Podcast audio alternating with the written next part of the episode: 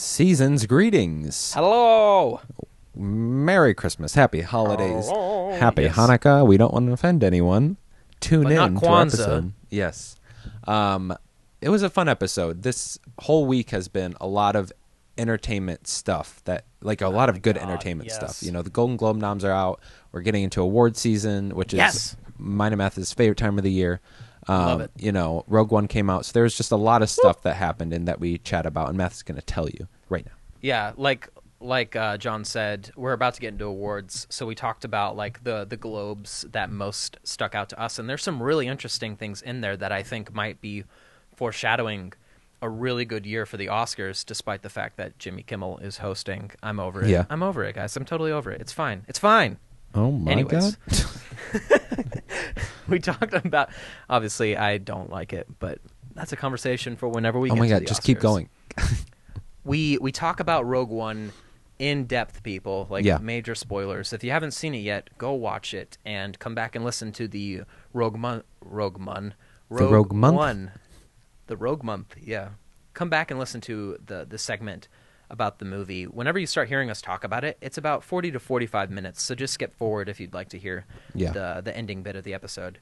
But after we talked about Rogue One, the ending bit of the episode is from our friend Barlow's email. He asked us a few questions about Merry Christmas versus saying Happy Holidays. Yeah. And we talk a little bit about the Christmas season and just our thoughts about what this time of the year actually is and what it means to both of us. And yeah, it's a really good episode. It is. It's a fun episode for us. Before you go, I just wanted to say real quick, this is our last episode of the year. Yeah, we will not have one next week. Yeah, we won't be doing one next week, but we will see you guys in the new year. Yes, we will. And as always, you can hit us up at our email, like Barlow did, hellonodo@gmail.com. Yeah, thank you, Barlow. Thank you. High and dry there for a little while. helloandadiu@gmail.com. You can hit us up on Twitter, which Barlow also hit us up on saying he emailed us. Thank you, Barlow. At hellonodo, and then rate, subscribe, and review us on iTunes because that's cool. It is so cool, and it'll help people find the podcast. Yes. So we hope you guys enjoy the episode. Enjoy.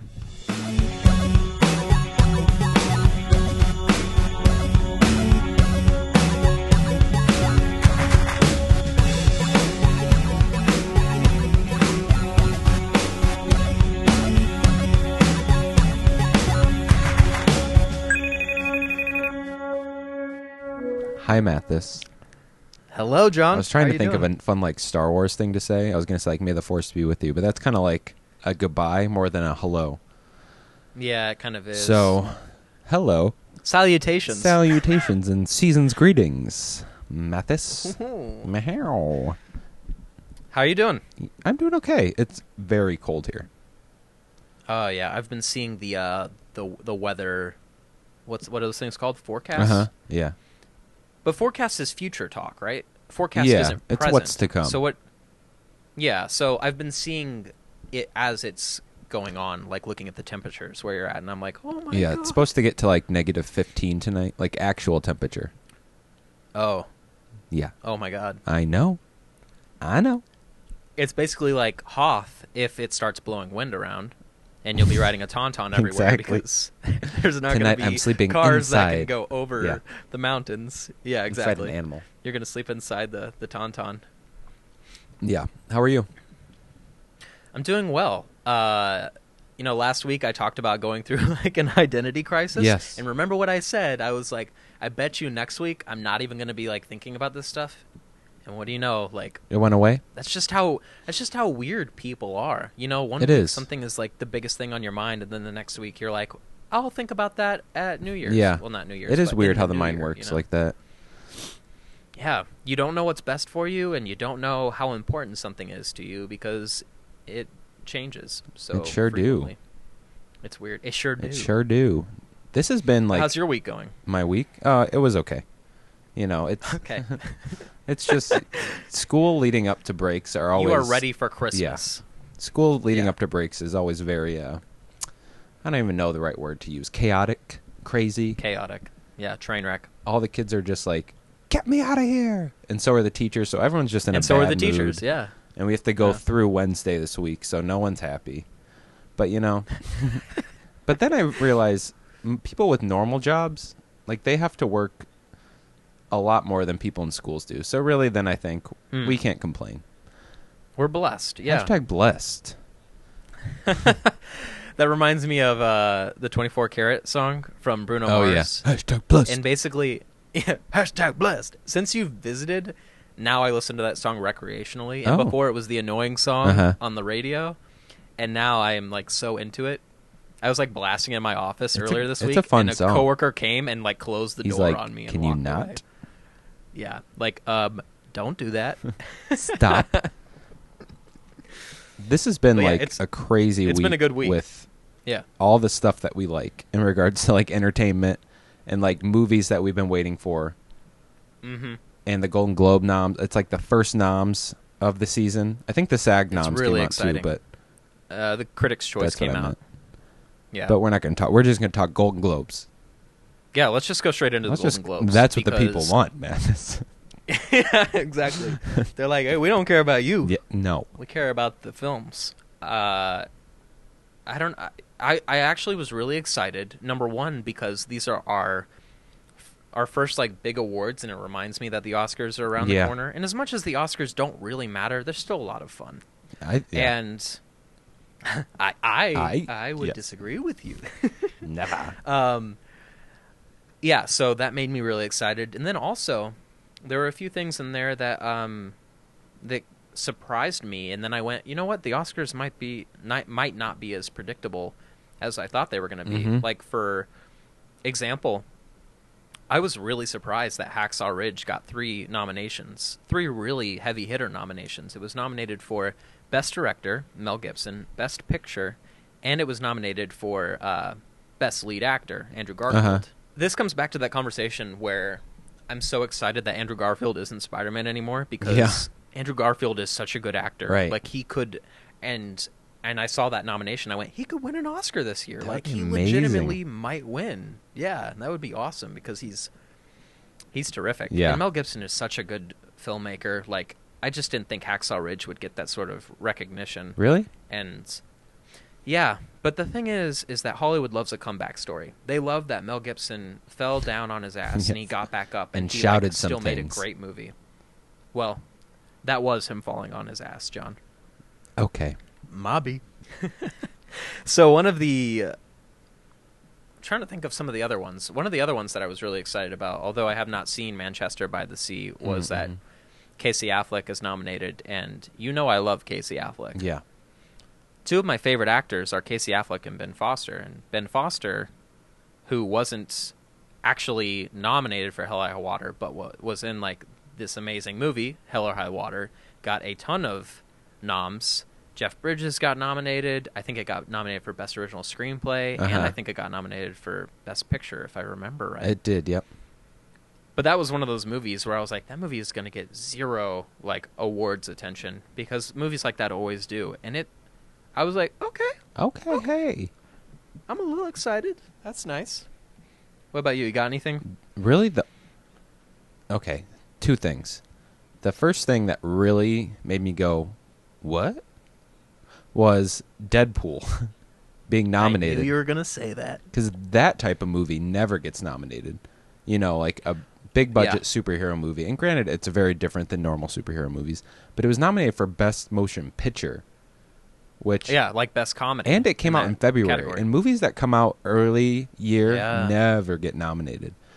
So for some reason there was some push somewhere in the organization to get Deadpool up there, because movies, like you just said, movies in February, to get a movie in February in that category is very hard, which means that somebody was doing something behind the curtains to, like, get that movie some acknowledgement.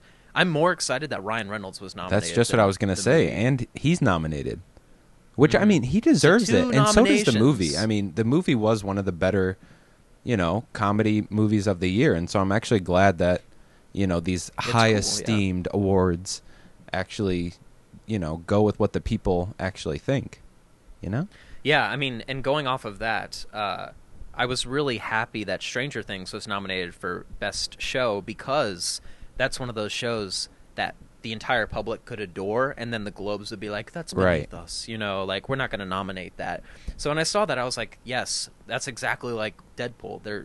They hear the people nominate what the general public fell in love with this year. Yeah, and that, I feel like this is like the first year that they've done that, in recent years at least that I can remember. Yeah, it'll be interesting to see if it sort of falls over into the Oscars noms as well. Like, I would love to see this sort of layout happen with the Oscars as well. Yeah.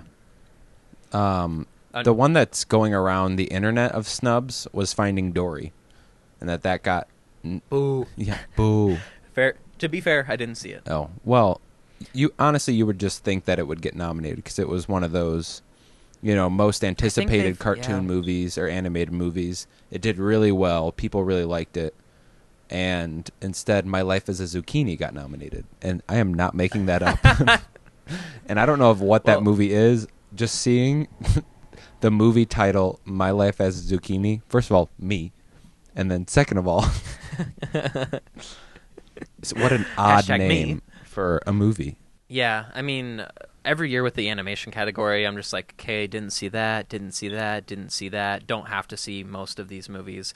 I wonder if they just were like, we're not going to give you any more like soft pitches, Pixar. Like, you don't just get nominated because you're Pixar. You better make a good movie. And the general reception to Finding Dory was really lukewarm. Nobody was talking about it. You know, nobody was excited about it. But I feel like the animated category is really the one that they really just throw in all the animated movies that made a lot of money, honestly. That's true. And then there's one that, like, people never heard, like My Life as a Zucchini. Well, Kubo was, like, borderline flop, unfortunately. And I think that it's not going to win, even though it probably deserves it, because nobody saw it, you know. I went and to I see think it. You did? Uh-huh. Do you like it? Yeah, it's really good. Yeah, I heard it was awesome. And I am going to watch it. I really wanted to go because no one else went, you know? I was like, man, I got to go support Kubo. But I was so busy. You know, the film was like knee deep at that time, and I just didn't have the time to go. But, I mean, as much as I wish Kubo would win, it's going to be Zootopia. It's the only movie that people were talking about much further after, you know, it was released. And I would say that one deserves to win. That's having seen the two probably heavier hitters in that category. Yeah. Something else I'm really... Yeah, go ahead. Go for it. No, you go.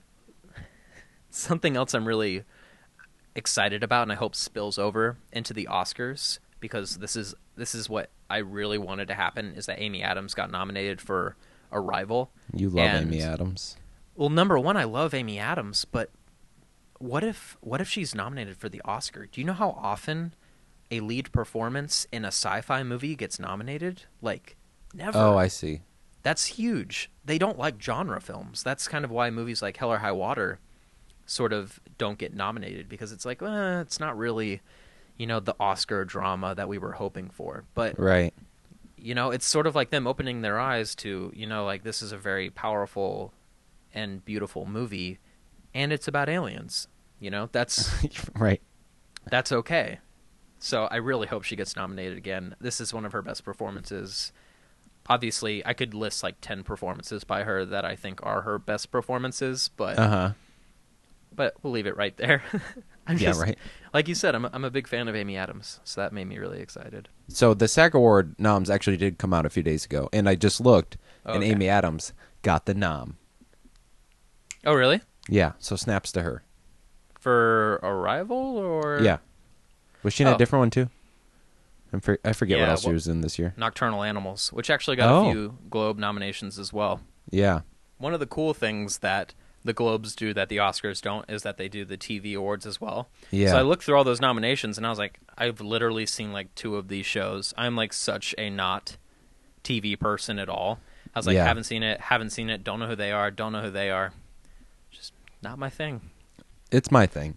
But congrats to them. Yeah, good for you, TV. You did good. So we actually got an email this week, Mathis. Whoop, whoop. The first time since the beginning of time. Yeah, you haven't read it yet. But it's from... In the beginning, there were many emails, and then there were none. The beginning of time. It's from one of my college roommates, David Barlow, who is, I think we've actually told a story on here about him. Maybe not. I think we've told one. Yeah. About I can't remember. At the Pentecostal church, and we did there was the offering. I think we told that on here, didn't we? Did we talk about that on Hello? I don't know. If not, there's a story at the end of his email that is. It's another example of us in churches and weird offering things, and it's the best. But I'm excited. So he wrote us an email, and oddly enough, the things we were going to talk about today, he kind of wrote in question form. So we're just going to go through his email and then talk about the things. So his email is going to be widespread throughout this episode. Oh, but he's so lucky. Barlow, you was so lucky. So it says, "Hi, John and Mathis, comma, very formal. I saw Rogue One, a Star Wars story today, and wanted to know your thoughts on it compared to The Force Awakens." Oh. Well, we're just going to go. We're just going to tackle the whole thing. Yeah. But that is a very specific question, and I appreciate him asking that. Also, yes. Can I just say, I'm excited for when we get so far into the Star Wars anthology films, like the spin-off series, that we don't have to put a Star Wars story in the title. Like, we can just call it Rogue One. And and that's what they did in the movie. They didn't put that in the title. Yeah, of course, yeah. So we're almost there. It makes sense, though. It's like a marketing thing where it's like, if you're going to put up a Star Wars poster, you better put the word Star Wars on the poster. Right. Yeah. So let's just... We both just saw it. I saw it yesterday. I think you saw it yesterday. I saw it Thursday night, and then I saw it again yesterday.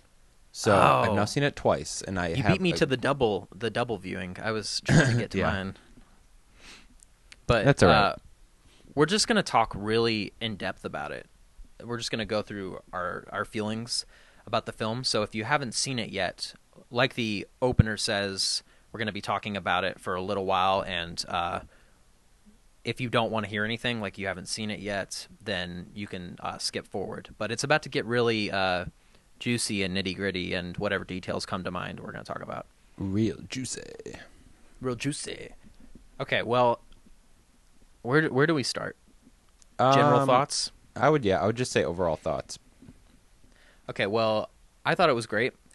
I was just exhilarated the entire time.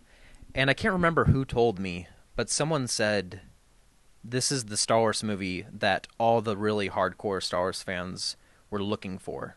In the sense of, like, you know, we weren't looking for a movie like The Force Awakens that shows us what we already know, what we've already seen. We were looking for something that showed us new cultures and new planets and new species and different things going on in the political sphere and different ways of being, you know. And I was seeing just little bits of that throughout the movie, and I was like, that's what I wanted. Like, I wish The Force Awakens was more that way, but at the same time, I know that that's not the movie they needed to make. The Force Awakens is the movie that they needed to make first. Right, so and I'm actually surprised that you liked it as much as you did, because honestly, I think my overall feeling is I actually really did like it.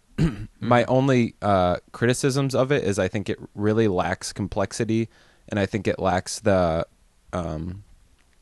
good story arcs of characters. But then when I was thinking about it, like you said, that's not the movie they were going to make. I don't think they needed to do that, especially at the end. Because of what the end is, it kind of makes sense as to why they didn't do those things. And the question that I'm going to pose to you is because I don't think it's really justified in them making it. Honestly, like I'm trying to think why they needed to make this movie, and I do not see a reason. Besides the point, you're getting a little extra into the world of Star Wars. Yeah. But it's in the storyline of what we already knew, and I don't necessarily think they needed to make it. Well, I don't think it's the best spin-off film they could have made. A good spin-off film would be something that I know actually zero about. And it wasn't a prequel. It was just a movie. And unfortunately, the next spinoff is a prequel that's probably going to have the same sort of energy to it. Like, I don't need to know this, but this is fun. So I will say, I don't think it's a necessary film. Go ahead. Yeah, and I don't... Like, I'm glad that they're doing prequels. I'm not against the prequels of the Star Wars. I guess what I'm against in this one in particular is that they did it in between storylines that we knew. Like, if you're going to do a prequel, if you're going to tell a story about Star Wars that we don't know. Mm. Don't do it in the realm of the Death Star. Don't do it in the realm of, you know, that time that we already know. Because we know that. But one thing I will say, we already know. And this is like the biggest spoiler, I think, of probably what we're going to talk about, is the one reason I really appreciate this movie is that they kill all their characters at the end, because mm-hmm. movies never do that, especially big budget movies, because they're afraid to kill off characters, because characters are what make them money. You know, the whole story is what makes them money. And so for them to kill literally every rebel, main rebel, yeah, and even, I mean, even the bad guy, like, they killed everyone. And I respect that so much that it makes me like it so much more. If they and I'm not it, sure, it would just be so frustrating, because I don't think in the original cut that everyone died.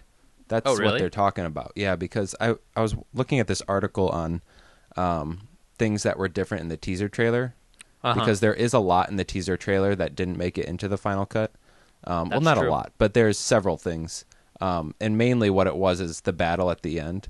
There's a lot of clips of Jyn and Cassian, you know, running on the beach. And so there's a lot in that realm where they changed in the reshoots. And also, I think with the main bad guy, I forget what his name is, like Krenan or something, whatever Ben Mendelsohn's character. Yeah. The rumor is that he didn't die as well in the original. Before the reshoots. Oh, so I wonder if that whole scene up on the top of the tower was just like they found which like a quick way to you can kind of tell because it's really it's kind of stupid. Tell. Really? You couldn't tell? Mm-mm. It just seems so blah. You know. Really? I mean, I think the way he died was blah. You know, it seems like that's every movie. You know, where the main evil guy confronts the main protagonist? Yeah, the lead character, the hero? Yeah. Yeah. You know, they meet head on. Someone who you think's dead comes up, shoots them once, and then everything's fine. It just seemed too cookie cutter for me, I guess. I get that, yeah. But then, you know, everyone died, and I was like, okay, hey. I respect you. Honestly, if everybody hadn't died, or if a lot of people didn't die and they made it safely, I would have been really upset, because my thought would have been, this was literally a prequel. There was no reason to leave them alive. Like, right. So that would have made me more frustrated than other movies where they are franchise building and they don't kill characters. And I go, yeah, I guess that makes sense. Obviously, they have to be in the next 4 sequels. But I would have been very upset if they would have left them alive. I would have been like, yo, this was like your one chance to really do something dramatic. And they went for it, and I was like, thank you. I know. Everyone I went with was like, I can't believe they killed everybody. And I'm like, that's all I wanted. I was That's me too. I'm like, yes. Yeah. I will say that largely I don't think the movie is necessary, like we said a few minutes ago. But what's really interesting is, I read this Hollywood Reporter article. I think it was this morning I read it. I don't know. My weekend's a blur. But it was saying we will never watch the original trilogy again the same way because of what we've seen that got them to the next point, And I just kept, because I just rewatched A New Hope, I just kept thinking about, this is now canon. What we saw in Rogue One is the canon. So all of this stuff happened, and it just gave it so much gravity where literally they were on the brink of defeat. You know, the rebellion is the Rebel Alliance is like, we can't do anything. This is the end. The Empire has won. And you just have these like hopeless dreamers who say, let's die for what we said we were going to die for. And it's enough for me to think the movie kind of deserves to exist, just because of it just gives me chills down my spine to think of how it recontextualized the trilogy. Just to think of everything that happens before those plans even get to Luke, it's like, it's crazy. And I like all that stuff a lot. I feel like the Star Wars is to you as Harry Potter is to me, and I feel like people maybe people were saying the same thing about Fantastic Beasts and how I would be like, no, it's necessary and it's great. And like someone, I could see you being like, eh, you know, it's probably not as good as people think. And that's how I'm feeling about this in regards to Star Wars. And I'm like, eh, like I understand why people like it and how it gives it a little more depth. But I still think it's like, you know. Yeah, I mean, I just thought it was just freaking awesome. It's a war movie, and that really made me happy. Yeah, but to me, like, too. I felt like the battles kind of fell flat for me. I really wanted something more. I would agree with you. I wanted a better space battle. I like the space battle. But, yeah, the space was good. Like, I just rewatched A New Hope and Empire, and I'm watching those space battles, and I'm like, where are these battles in the new Star Wars movies? Like, this better be in Rogue One, and I didn't really get what I was looking for there. I like it so-so. I love the idea of trying to break this thing that's creating a shield over a planet, and that the plans are stuck inside. Like, there's so much like war movie stuff in that, like trying to get a signal out and trying to translate information. And then you got the sniper scene, and it's like, do we kill the guy? Do we not kill the guy? And you have like informants, and you have spies, like all of this stuff that was just full on like war movie. And I was like, this is amazing. It's not necessarily that it's a film that needs to be made, but just the direction that they went with it. I was like, that's incredible. Yeah. I just loved the story. I loved the characters were good too. I mean, even though you don't get much of like where the characters came from, or you know, there's really no depth to them, they were still really good characters. Yeah, I thought they were great. You know, you do care about them in the end. I wasn't really sad that really any of them died, but I you know, you do care about them, and you want them to succeed, and you want them to, you know, not die, but they do. Well, what's interesting, I don't know if this has been confirmed yet, but apparently the original cut of the movie was darker, we think. I don't know if anybody actually said that from the production, but that's sort of like the rumor around the industry, was that it was too dark, and that's why they did the reshoots. But when I was watching it, I would have loved for it to be more dark. Honestly, like when I was watching it, I was like, I'm glad that it's not as dark as it was, if that was true. Like the sense of hope in the movie, I thought that I didn't want it when we were talking about this movie like months ago. And then I was watching it and I was like, no, this is what I wanted. This is definitely what I wanted. Like Donnie Yen's character talking about the Force, and talking about like holding on, and the faith in the impossible. I was like, where would the movie be without that? Yeah, that's kind of what Star Wars is. It's all about exactly. And it is. Yeah. You're right. It is what people want. And I guess the part there was one part of me. Everybody dies. Yeah, there was like one part of me that kind of wanted it to be, you know, more gritty, and but they didn't make it for me. They tried to. You're right. They did. They called, and I was like, they really did try. They're like, hey, John, can we make a movie for you? You said, nope. I've got Fantastic Beasts. They're making that for me. Exactly. I really like Diego Luna's character a lot, too. Yeah. Like, that moment where he breaks down and he's like, some people just couldn't sit by and, like, had to do something, so stop judging me for my actions. And he, like, gets in Jen's face. I was like, I was shook, to use your language. I was like, shook. That's the war movie vibe. I was like, that's just like, that is war right there. And the things that he was doing for the cause, I was like startled, you know? I loved it. Where he just, the one guy who's attacking the stormtroopers in the town, you know, and he just shoots him because he's about to drop the bomb on Jyn. I was like, that moment alone, just, it captured the tone of this movie. It really did. That's exactly the gravity of the situation, you know, like, it's not about a single person. It's about saving the universe. You know, freaking love that.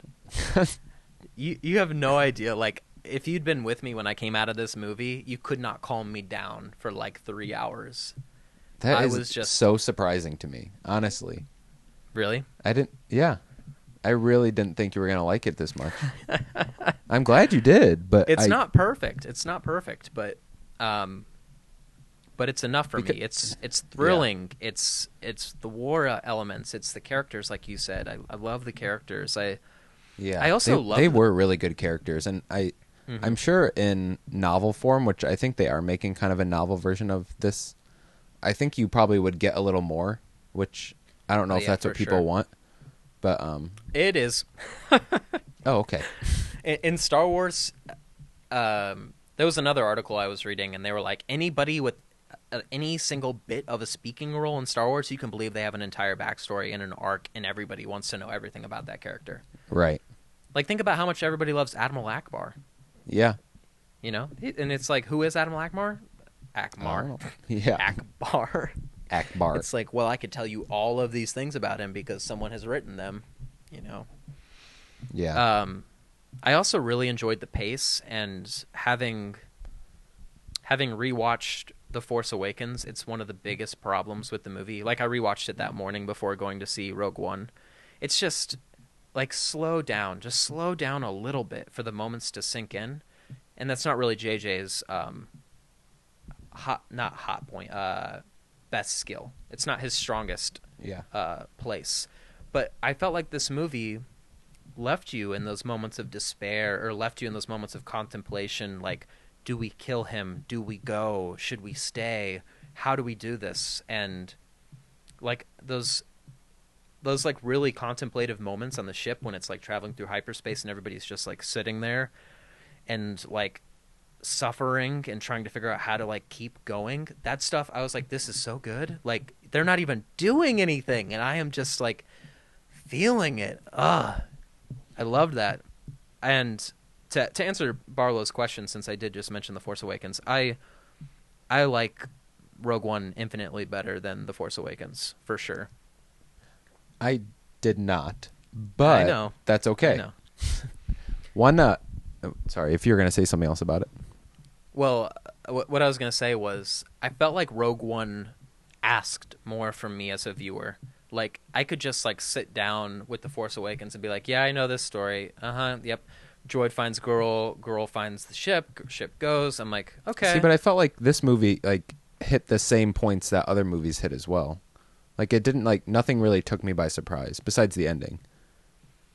But it engaged me in the sense of like, I had to be paying attention, you know, like, who are we going to kill? Who do we have to find? Why do we have to find them? You know, it kind of felt like a Jason Bourne or like a 007 movie, which makes sense since the guy who wrote all the Bourne movies wrote the reshoots. I don't know how much of the beginning of the movie is his work, but it's so weird because this and The Force Awakens, they like fired and hired new writers in the like middle of the movie. Yeah. There's a lot at stake for these movies. I mean, they really have to be good. Otherwise, it's kind of like with the Fantastic Four reboots. It's like if you mess it up, like everything that you have planned for the future is done.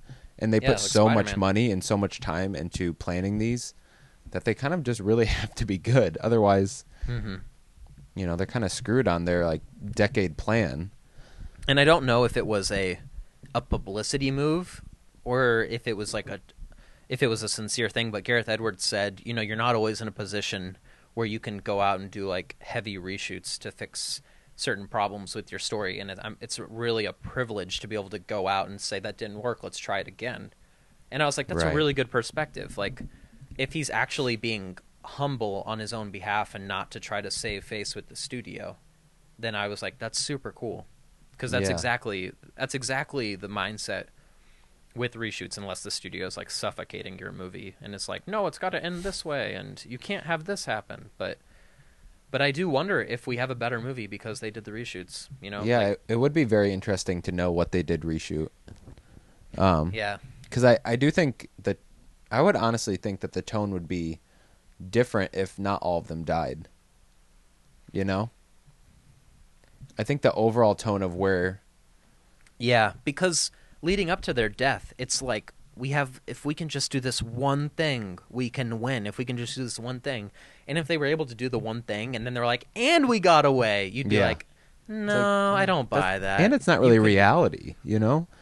Yeah. This is one movie where it is kind of more realistic of wartime, where a lot of times people don't get out alive, and they sacrifice themselves for the cause. And unfortunately, in movies today, there's always that, you know, that glimmer of hope at the end where everyone makes it and everything goes right. And it was nice to see something more. Yeah. Realistic. I love movies that morbid. Are like morbid. I love movies that are like sometimes you have to like. I love movies that are like you can sit by and let the whole world burn, or you can like sacrifice and be the hero and do whatever you can to help like the world stop burning. Like, and the ending doesn't work as well if that doesn't happen. And I think that's like that stuff was just so moving to me, and that's why I was really into it.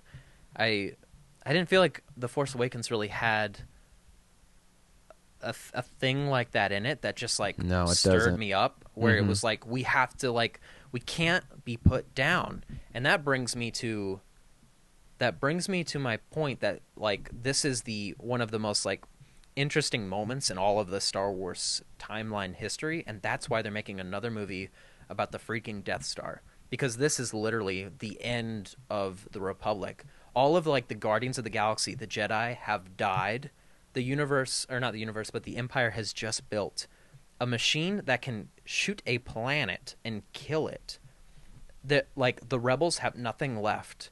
The like everything. It's just such a great place to set a story, and that's like probably about a half hour into the movie, I realize, oh, that's why they made this movie.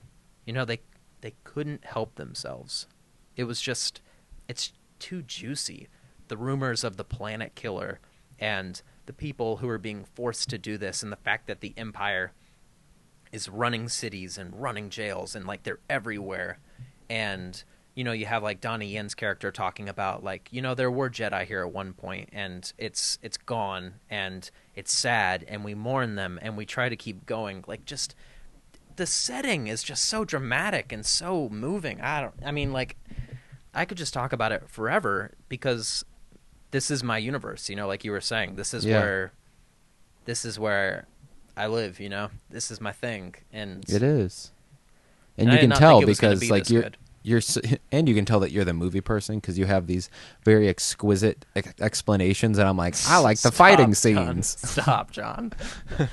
Wow. That character was really cool. Something I want to talk to you about that and you've seen it 2 times, so you could actually answer this maybe. Mm-hmm. There's a lot of cameos and there's a lot of special appearances, and while I was watching it, I thought it was really awesome the way they did them, and I was thinking to myself, but will it hold up as we continue to watch it, or will it just feel like them throwing us these like like fan bones, like fan love? What's the term? I'm not sure. It's like when they do stuff just for the fans, it's called there's a word for it. There's a term, because they do it all the time in Star Trek and in the Marvel movies. I don't know. I can't remember. But what'd you think? Well, yeah, Easter eggs. Honestly, I thought that they did just enough. I don't think it was over exaggerating. I thought the stuff with I don't know what his name is, the bad guy on the ship that they did the CGI face for. Grand Moff Tarkin. Yeah, I thought his was really good. And that seemed to be the consensus. Yeah, that seemed to be the consensus online, too, that it was really like a highlight of the movie. I did read an article that said, like, it's just too unbelievable. Like, it looks too fake, and like they couldn't figure out why they would make his role that big and not be able to pull off that effect. What do you think? Right. I understand what they're saying. I think it looked good enough. I feel like the only part that was weird, and it was the same with Leia, was the mouth. I feel like they can never get the mouths right. I don't know what it is about. It's a weird thing to mimic, you know. It is, but. That's it. That's really my only criticism. Leia looked amazing. She really did, yeah. I was like, oh my God, that's creepy. And the first time I saw Tarkin, I was like, this is really creepy, because it looks so much like him. Yeah, it's pretty good. And honestly, and I did like the Darth Vader stuff, and I'm glad that he wasn't in it that much. I thought that he really held that like authoritative power, which I didn't think Ben Mendelsohn's character had, and I really, really wanted him to have it. Yeah.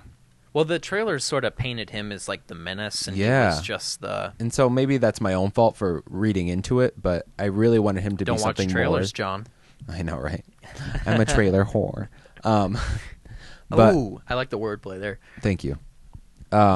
The one part I really, really liked with Darth Vader is when he was talking with Ben Mendelsohn's character, mm-hmm. and the Ben Mendelsohn's character, I forget what he asked, but he's like, "Oh, so I'm still in charge," and then he starts choking him, and you're just like, "Yes, Queen." Yeah, and then you're like, the line where he's charge. Like, "Don't choke on your aspirations," and I'm like, "That's so perfect." That's Darth Vader. It just shows like he really is like one of the best villains that we've had. Uh-huh. in cinema for the past, 30, 40 years. And he still holds up. I don't think... He didn't look... It looked off. This is hard. He did look off, and he looked a little more jovial and more sassy, honestly. He didn't hold himself, physically the same way. Mm-hmm. But I think it was because James Earl Jones was still the voice, and, he still had the power of words that Darth Vader has. Mm-hmm. But he definitely looked more meh. Which is fine. I mean, it's what it is. But I really, really loved at the end when I know. That part was honestly, it's probably one of my favorite parts of the movie, just because it is that nostalgic part where you see a lightsaber for the first time, and it's just so awesomely Darth Vader. Where they just used it so well. It's complete darkness. It's the same in Force Awakens actually when. Rey turns on her lightsaber for the first time, and just the lightsaber light is the only thing that fills the screen, and you're just like, yes. And then all the Force stuff, I just thought it was so good. I just went on a rant. I'm not sure if I answered your question. The one thing I really thought they could have left out was R2-D2 and C-3PO. I was like, that one part, I was like, okay, now you're pushing the limits there. If they would have kept that one out, I would have said it was the perfect amount of nostalgia, I couldn't decide, yeah.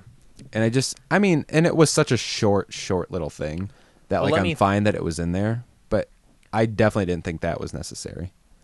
One of my favorite things was when the team, oh my God, just for a second, when the Rebel Alliance shows up at Seraph and starts attacking the shield, oh my God, I was like, it's not the best space battle in Star Wars, but I was still like, oh my God, this is amazing. It does hit that little part of you that's like, yes, space battle. Yeah, exactly. And one of the things that really just sent it over the edge for me was that the gold team and the red team who were flying around fighting the shield opening, those were the actors in Star Wars. Right.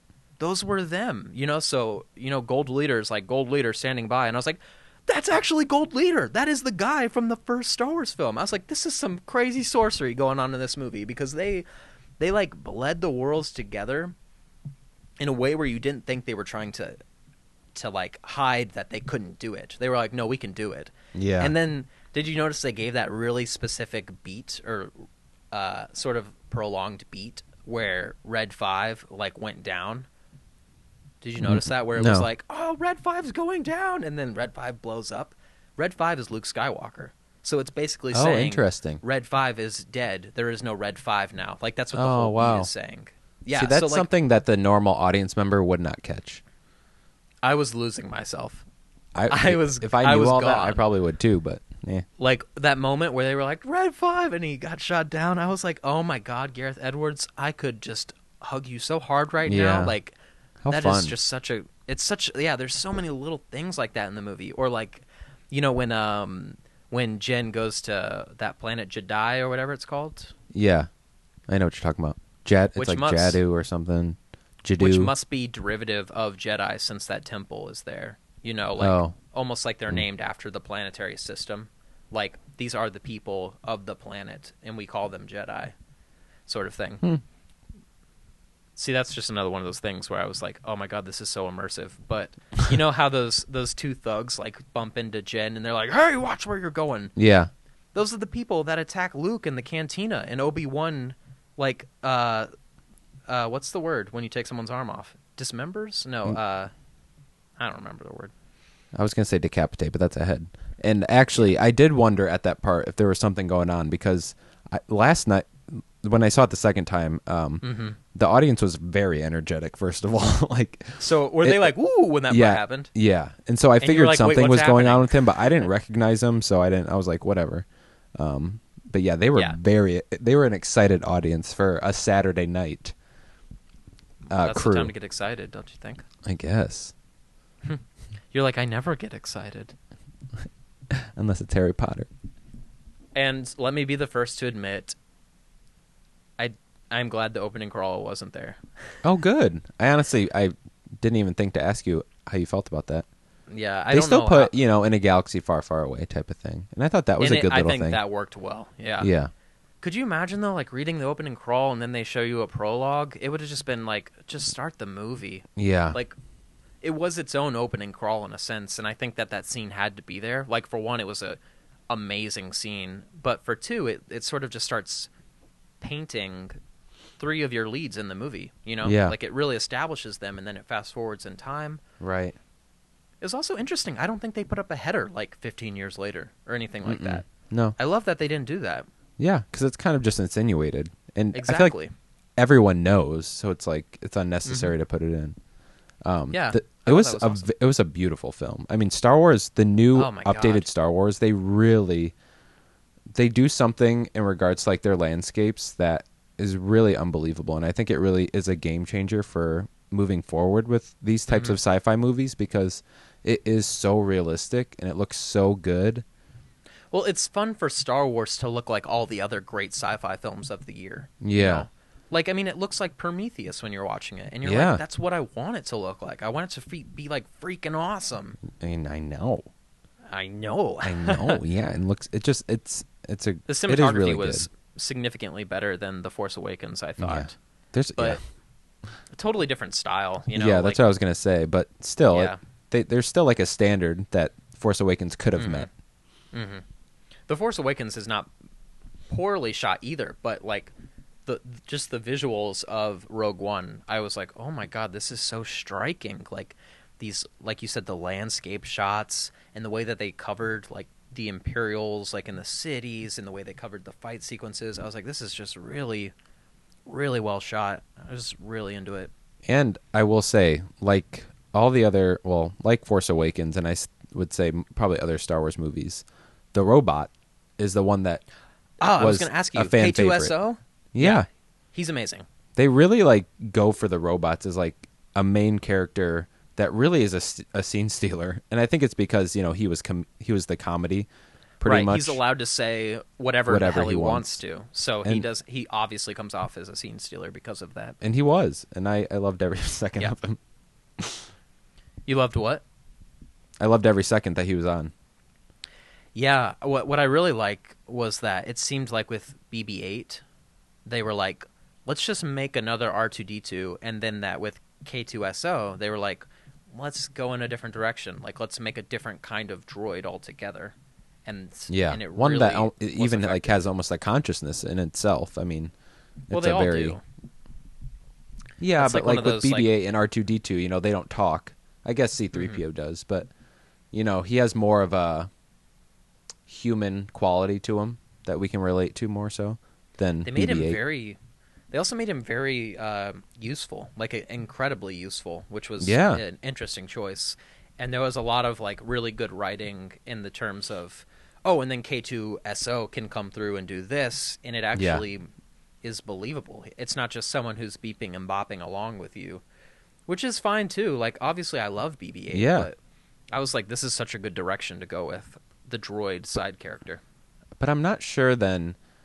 When a robot is kind of the scene stealer character, it's kind of what is that saying about the other characters? And that's something I've been thinking about as well.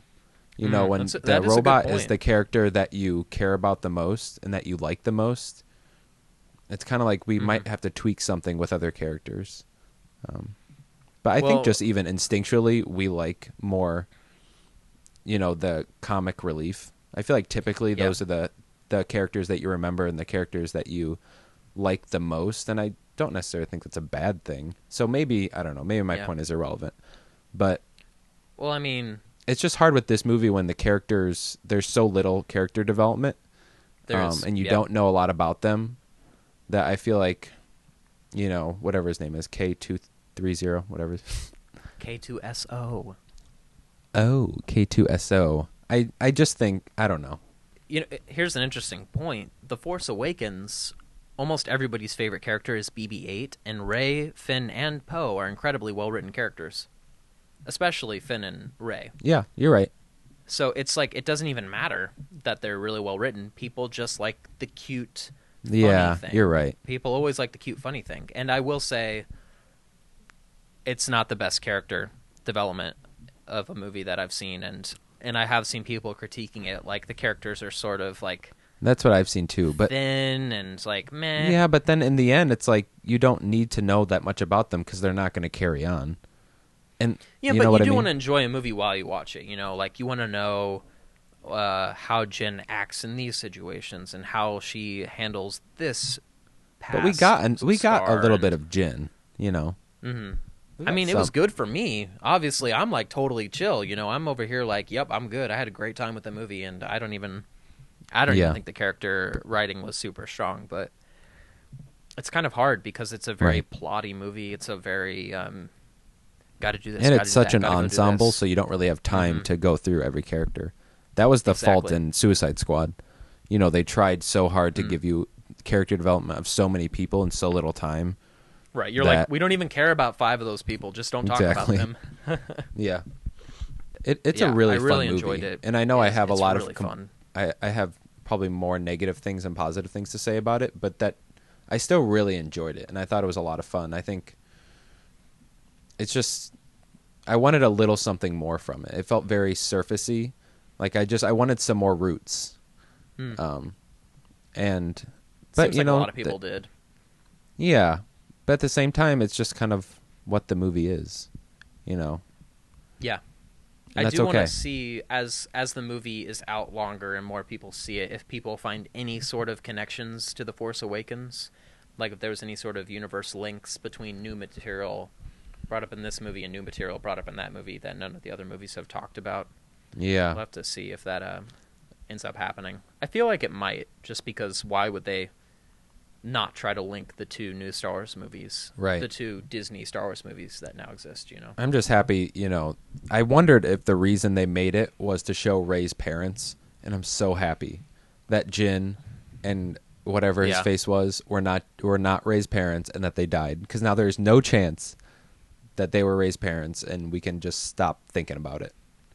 Well, the minute that rumor came out, I was like, no one is dumb enough to make that movie. Like... And they were Rey's parents. Yeah, it would just be cheap. It would be. But then for people like me, I would understand why they made the movie, because you know they want to show. It's just more background information on characters and you know the later Star Wars. But I'm so glad that really none of the connections in this movie will be hopefully in the later ones. Maybe there's a mention of someone or you know that, but there's no like awesome lineage stuff. Exactly. I'm the type of person who would get super excited if they mentioned one of those characters. I'm sure they will. In a Star Wars film, I'd be like, "Oh my god!" I'm sure they will.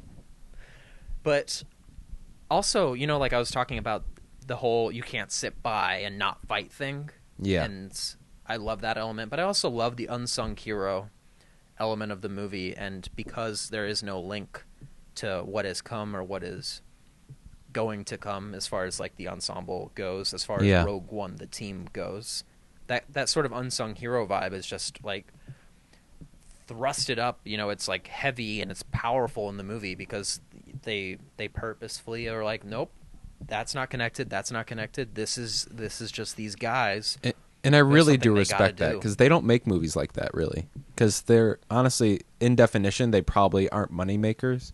And so I do respect that in the company, and really kind of just going for it, knowing that there's no more profit they can make from it besides just this movie. And I mean, if it wasn't a Star Wars movie, you wouldn't see a movie like this, because they know they can take that risk because people are still going to show up because it's Star Wars. Exactly, because this movie wouldn't work in something else that doesn't have that much, you know, backstory and that much forward. You know, it wouldn't work.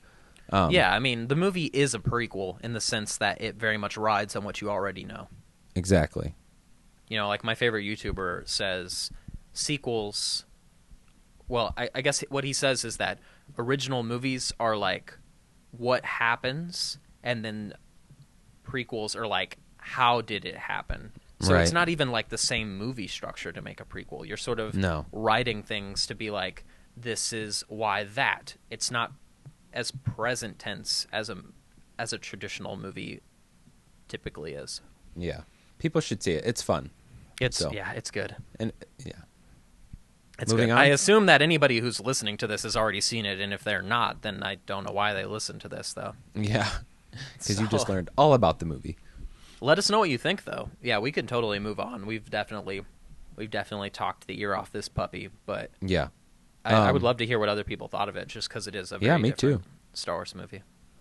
Yeah. So moving on into Barlow's email, he says, as the holiday approaches, what are your thoughts on greeting others for the season? Merry Christmas, ? Happy Hanukkah, wonderful Kwanzaa, or happy holidays? There's a... I won't get into that part. Personally, I do not care what people say to me as long as it is about spreading cheer, peace on earth, and goodwill to humanity. It seems like there is always someone who will throw a fit if you do not list every possible group, even if they make up less than 1% of the population. Just because a group is not mentioned does not mean they are hated. It would be exasperating to name every possibility every time a group needs to be mentioned. This topic, I feel like, has only come around the past few years, and every year in these past few years it's become such a huge thing, and I'm so annoyed with it. Annoyed. I don't know if it's I wonder if it's like the Red Cup thing, though, where it's like the start of it. Yeah, but it's that sort of thing where like nobody actually made it a big deal, and then everyone was saying, wow, why is this being such a big deal? And it's like, yeah, but nobody cares about it. Like, I don't know anybody that was upset about the Red Cup thing. And I knew a ton of people who were like, why is everybody upset about the Red Cup thing? I was like, I don't know anybody upset about it. I wonder if this is like... Yeah, what I'm saying is I think maybe the war on Christmas is just over-exaggerated, because I don't know anybody... Granted, I don't know, like my day-to-day interactions, I'm not around people who are like, why would you wish me Merry Christmas? But I don't know anybody who's like trying to like You're right. say, stop saying Merry Christmas. I mean, maybe it's just the people that you and I are constantly around. You know, you're in the Midwest, and I mean, I'm with a lot of like-minded people day in and day out. So I don't know. Like, no, but I think you're right. I think it probably started with a clickbait thing, because, you know, we've talked about clickbait and how it like rules our society. But I'm sure one person freaked out about it, which they did for Starbucks, the Red Cup thing. You know, probably one person was freaking out, and then they made it into this clickbait headline on like Huffington Post. And everybody was like, why is everyone freaking out? Yeah. Yeah, exactly. But I will say, and this is not, I don't want to make this political, but there's a video going around of when Trump was campaigning back in late October, so right before the election, where he said, we're going to make people say Merry Christmas again. And he went on to this huge, like, it wasn't even a huge rant, but he was saying, you know, we're going to, you know, we're going to say Merry Christmas. We're not going to let them take it away from us. He talked about how he was a Christian and all that stuff. And so there are people that really do think this and say it, but I don't know. I could get into why I don't think he should have said that, but that's all. I saw this clip. I think it was more recent. I think because he did rallies after he won, and he did a few Christmas-related. I saw that too. Rallies, but maybe he's been saying it for a little while. But honestly, based on the type of thing that it was and what other people are saying about the situation, was that he was just throwing. He was sort of throwing a little red meat to his supporters, because his supporters are the type of people who are like, yeah, stop the war on Christmas. So it's almost like he doesn't even like really care that much, but he's like, yeah, we're going to say Merry Christmas again. And I'm not they're just, like, yeah. And I'm not saying this just towards Trump, but I mean, I feel like people that say that, it's so unnecessary, and it creates, you know, this divide between people that is just, we don't need that. Like, why are we fighting? Why is this the thing that we're fighting for when there's so many other issues that we could be actually going for right now? You know, why are we? It's just, it's so silly to me. And I would agree, but I also don't like the idea of anyone attacking someone for saying Merry Christmas to, you know, on the other side of the aisle. If they're like, I don't celebrate Christmas, like, okay, are you going to say, I don't believe in God when I say God bless you? Like, I'm sorry. It's just the greeting of the season. Yeah, and I mean, I would agree, but I would say that for any of it. I could see people I could see people getting frustrated, like, if they do celebrate Hanukkah or a different thing. Granted, I don't think Christmas, I know it technically is a Christian holiday. It is and it isn't. Yeah. But it's not. I mean, yeah, it's so an American like holiday. In regards to like Santa and reindeer and elves, like that is so not what, you know, the Christian holiday is about. So I don't even think Merry Christmas can be considered a Christian holiday. Should we put up like a trigger warning wherever you can buy Christmas trees? Like, whoa, there's Christmas trees here. So if you're not okay with that, you might want to close your eyes and keep walking. Right. But I think it's like, just it's an American culture thing in regards to it's Christmas. Christmas is America for sure. It's a very like we all watch Christmas movies. We all love the Christmas season. We love the carols. We love the trees. We love the lights. It's not. So, and if anybody wants to, I mean, granted, I come from a place where I obviously celebrate Christmas, and I am a Christian, so it's easier for me to say this than for a Jewish person to say this. But if anyone told me Happy Hanukkah, I would not be upset. Right. And granted, I know that's hard to say because I come from the majority in this one. I come from the people who do say Merry Christmas and who does celebrate Christmas. But I don't know. I like to think if I was in the opposite position, I wouldn't be. Yeah. Well, and honestly, I think Merry Christmas is as vague as Happy Holidays, honestly. Like, because in my opinion, it really Merry Christmas isn't related to a specific religion. It's very much a culture thing. And I think that makes it as vague as a Happy Holidays. Like when you say Happy Holidays, you're not being specific. And I feel like with Merry Christmas, it's the same. It's not specific to any religion. You know, you're not saying like, God bless the Virgin Mary, you know? Yeah. And I do know people who aren't Christians who love Christmas. It's right.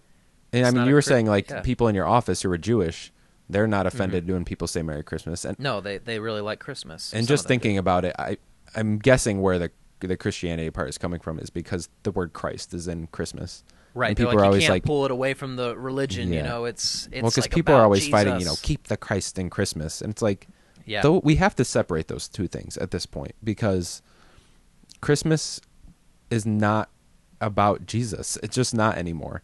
And I feel like that's okay. We just have to separate the two. The Jesus part is a total choice. Yeah. It's when people are saying Merry Christmas, they are obviously not saying thank God Jesus was born. Be with you. Yeah, and this is the day Jesus was born. Right. But, you know, when I have a family one day, I will celebrate Christmas as, you know, today we remember that Christ was born and it's this really miraculous and beautiful, majestic moment in human history where God became man and the whole world was shaken by it and everything got really crazy for a little while. And I'm just picturing you as a cool story. As a parent being like, kids, sit down. We're talking about Jesus. Well, they ain't going to be heathens, that's for sure. Because I just feel like when you say Merry Christmas, the first thing you think of is not anything regarding a religion. When you say Merry Christmas, it's very much Christmas trees, and Santa, it's all that stuff. But you also think of like good tidings and hope and peace and family, right? Like you don't always think like no, capitalism, but go buy things. I would say like if we could somehow get imagery in people's brains of the first thing they think of when they hear a word, my guess is when people say Merry Christmas, it's going to be Santa, snow, Christmas trees. It's going to be one of those three things. Exactly. Yeah. And I am a Christian. I still would say that that's what I think of. Right, because and then my Merry fourth Christmas thing would probably be Jesus, honestly. I would probably disagree with you. I think it's probably higher on the list than any other religion, but I would still say it's probably not even in the top 10. No, my own personal one. Oh, okay. Like I'm saying, yes. Yeah, you're like I disagree with how I you disagree just said with you how think. Your brain works, but yeah, no, I was saying like even I personally have a really strong belief in God, and I try to like pursue my spirituality very strongly. And I still wouldn't say Jesus. Like if someone said, what do you think of when you say Christmas? I'd be like, Santa, snow, trees, Christmas lights, carols. Oh yeah, Jesus, you know, like that's, oh yeah, I forgot. Just, it's two different things. You know? Yeah. It's just not a season for just celebrating Jesus. It's a season for celebrating hope. Right. And peace. I think this whole thing will die down. And cause honestly, just for argument's sake, I am on, probably more so on the side of people that are not for saying Merry Christmas. Like I'm all for, I would honestly rather people just say Happy Holidays so that no one gets upset. And because I think, you know, since we are so non-specific with this holiday, you know, it's just the safest thing to do is to say Happy Holidays. But, you know, after talking, and I really do think that Merry Christmas is very non-specific.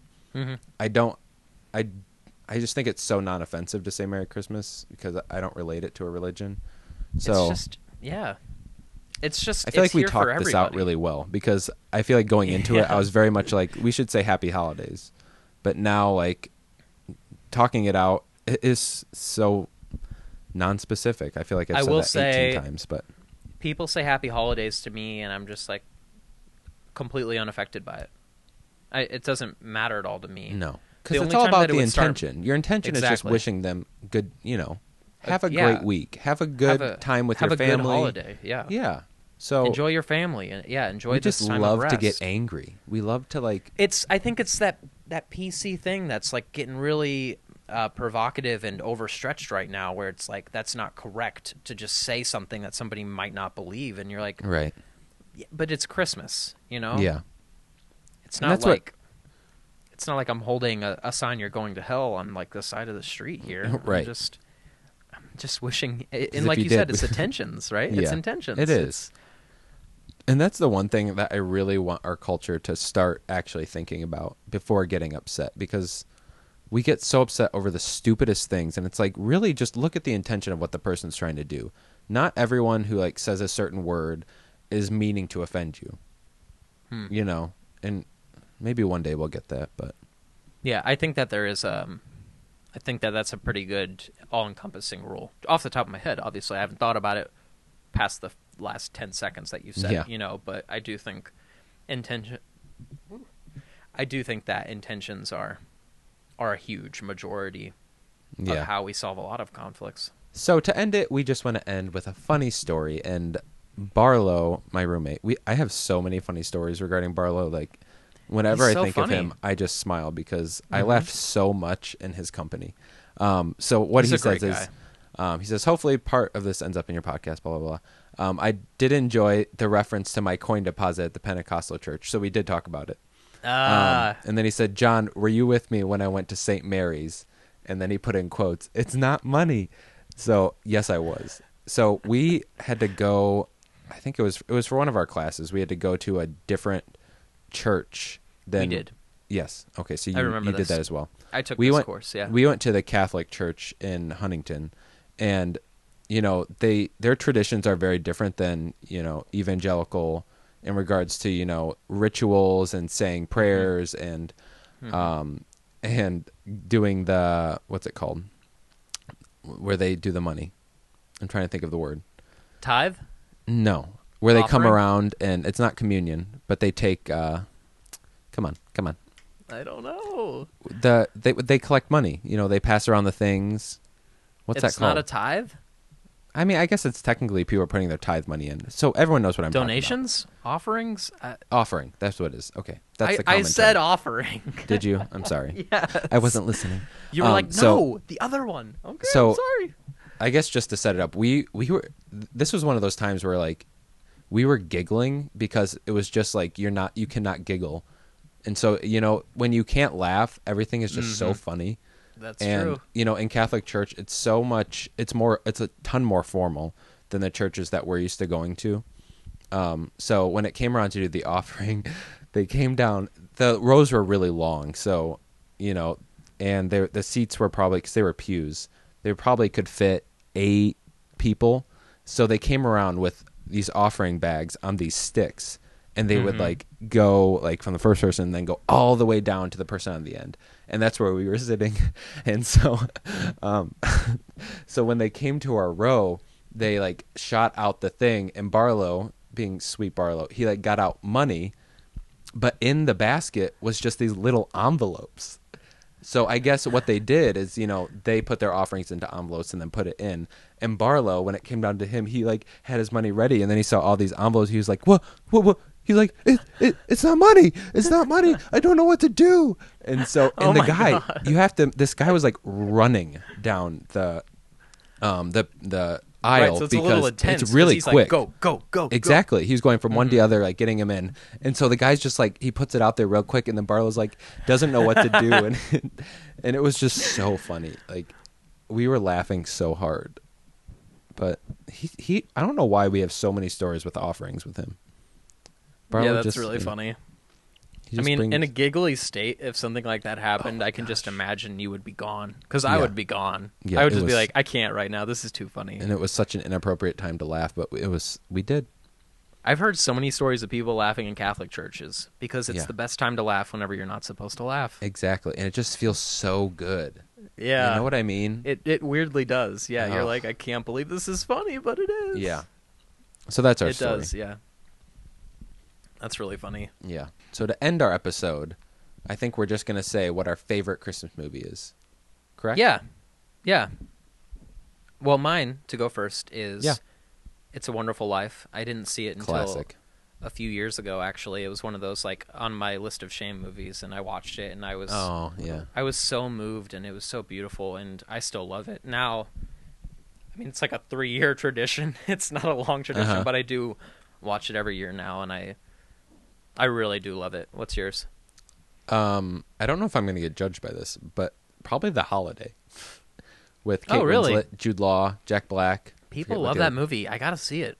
It's such a good, and it's a romantic comedy, so it's such a good mix between like a romantic comedy that isn't too, I don't want to say the word girly schmaltzy? Because I don't want to put that gender stereotype on it, but you know, classic. I know, but it was a romantic comedy that really I could relate to in a way, and it's just it's funny. Mm-hmm. It looks so tender, and I really love that about certain Christmas movies. Like they're just so really tender. Really good. Wow, that was my voice went way up on that. Tender. It's a feel good movie, and you know that people in it are really good. Oh, Cameron Diaz, she's the other one, Derp. Oh, that's right. It's just you have to see it. So you haven't seen it at all ever? I haven't. You'd think I would have given Kate Winslet. Yeah. Maybe this is the year though. This is the year that I watched another holiday movie that I've been missing out on. Exactly. But that's the first one that came to mind. But I'll let you know what I think of it. Okay. You're not the first person to say that that's a really great Christmas movie, though. Oh, good. But that's all. So I can't judge you yet. Yeah, I'll judge you after I watch it and go, excuse me? Uh-huh. Anyways, when the next episode comes out, it will have been Christmas. So to everyone who's listening to this episode, we hope you had a great time listening, and Merry Christmas. Enjoy time with your family. Happy holidays.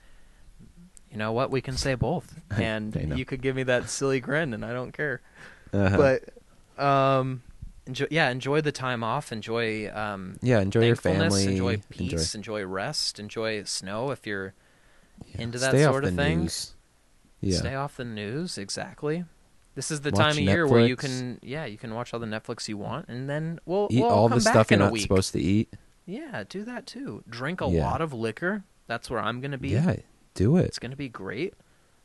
Sit by fireplaces, go sledding, play with your dog. Okay. 3 hours later, we're like making cookies. Yeah, exactly. Making snow. Yeah, exactly. But we hope you guys have a great holiday season and Christmas. Mm-hmm. And yeah, we'll see you guys on the Flippity Flop. Yeah, we'll see you in the new year. Yeah. Bye.